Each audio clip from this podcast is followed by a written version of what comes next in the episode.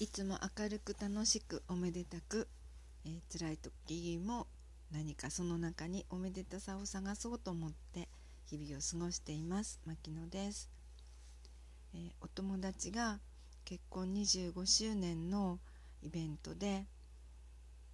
ホテルに、泊まった時に悲しい思いをしたよと Facebook に載せていました。その文章を読んでいたら、お友達の悔しさや悲しさやがっかりがいっぱいあふれていたんですけど、じゃあこんな時はどうやっておめでたくするのかなっていうふうに考えた時、もうだいぶ前ですけれども、浅見ほほこさんの本の中に、辛いことや、嫌なことを感じたら心の中で鶴亀って言うといいよっていうふうにおばあちゃんの知恵を教わったという文章があったんですね。そしてこの鶴亀はなぜか、ヒュンってその辛さを軽くしてくれるおまじないだなと思って、いろんな人に鶴亀って言うといいんだよって言ってたことを思い出しました。多分私がそのお友達に鶴亀を伝えたのは本当に20年ぐらい前、もうだいぶ前ですね。その頃にお伝えしたような記憶があります。おめでたい私はですね、過去っていうファイルは一つなんですね。中でこうファイルが分類されにくくて、1週間前もその過去のファイルだし、20年前もその過去のファイルに入れてしまうので、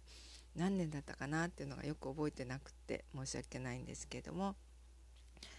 コメントでお友達に鶴亀とそれだけを書きました。そしたら、あ、忘れてた、やってみるねって返信がありました。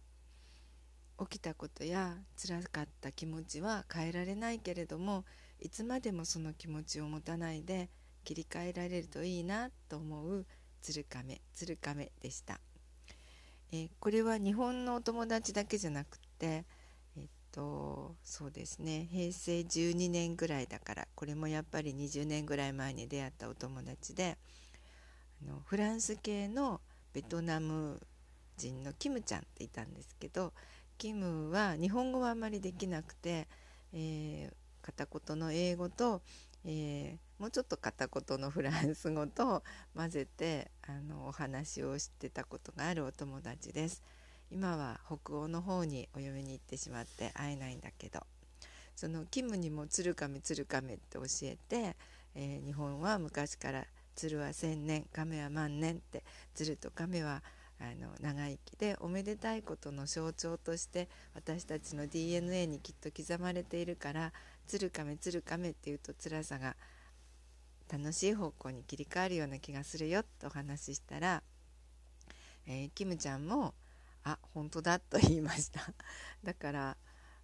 日本語じゃなくても鶴亀にはそういう音玉があるのかもしれません。お友達の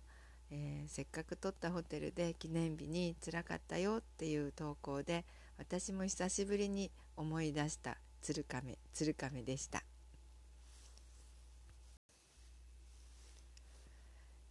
今新型コロナウイルスのことで、なんか報道とか伝わってくることはそのこと一色になっていますね。マスクが足りない、なぜかトイレットペーパーや赤ちゃんのおむつも足りなくなっているんだそうです。あとティッシュペーパーもない。でもね、もう高齢者の仲間入りをしている私からすれば、小さな時はトイレットペーパーじゃなかったなって、なんかこう落とし紙って言って、なんだろう、四角い紙でした。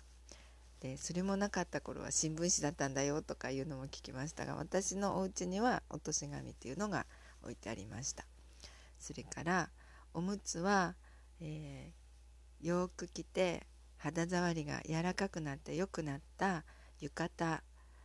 反物の浴衣を、綿ですからね、それをほどいて、そして同じ大きさの輪っかに縫って、縫い目も袋縫いって言ってかぶせ縫いとか袋縫いにして、赤ちゃんの肌に当たってもその縫い目が痛くないように縫って、そして、それをおむつとして使っていました。使い捨てではなくてちゃんと洗って使っていました。だからもしおむつが手に入らなければ、さらしの布はいっぱいまだ売っているので、それでおむつを作ることもできるなって思いますね。それから、マスクは昔私の頃はこういうコンビニももちろんなかったですし、ガーゼを何重かにして両端を折りたたむようにして顔の大きさに合わせて、その折りたたんだところに、やっぱりガーゼで紐状になるように少し長めの細いガーゼを切って結んで、それを耳にかける輪っかにして使っていました。それも使い捨てではなくて洗ってまた使っていたように思います。昔の話って言っても本当に50年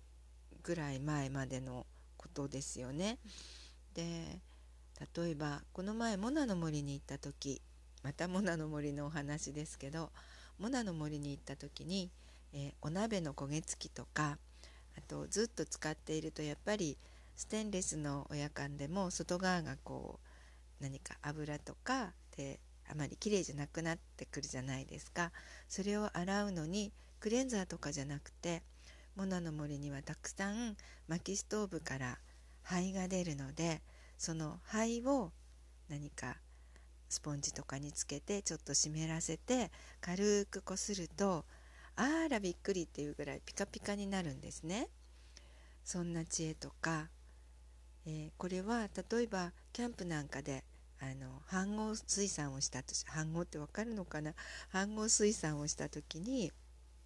薪で炊くので飯盒の外側はすすで真っ黒けになるわけです。それをなんで落とすかっていうと、その時に炊いて下にできた灰のアクで落とすと本当にピカピカになるっていうのを、平成元年ぐらいですから、もう30何年か前に鹿児島のお寺のお坊さんたちと、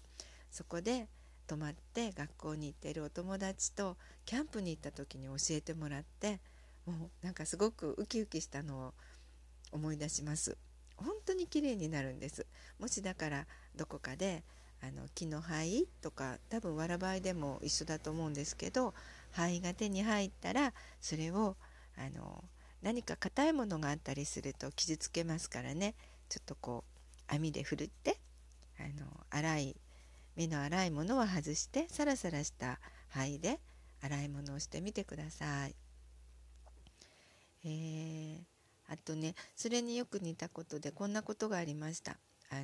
天ぷらをする時に衣がもちろんできますよね。で、天ぷらを揚げて、その天ぷらを食べた後のお鍋とか、お鍋っていうかお皿とか脂っこいものを洗う時、今は洗剤で洗っちゃう人もいると思うんですけど、実はその小麦粉が油分を全部吸い取ってくれるんです。衣の小麦粉が。なので小麦粉が衣が余っても食べ終わるまでそこに置いておいて、それをつけて洗うと本当にさっぱりと油分が取れて、そして環境にそれほど大きな負担がなく、石油製品でもないもので口に入るもので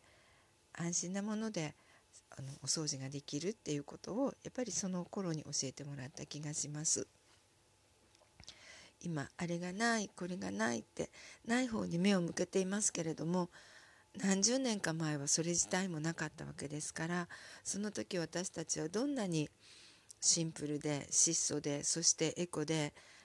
循環型の生活をしていたんだろうっていうことを、このコロナウイルス騒ぎの中になんかまた温故知新ではないですけれども、その頃の知恵をもう一度思い出して、できることから使っていく、そんなメッセージも込められたこの騒ぎかなとおめでたく考えています。もしよかったら試してみてくださいね。ではまた。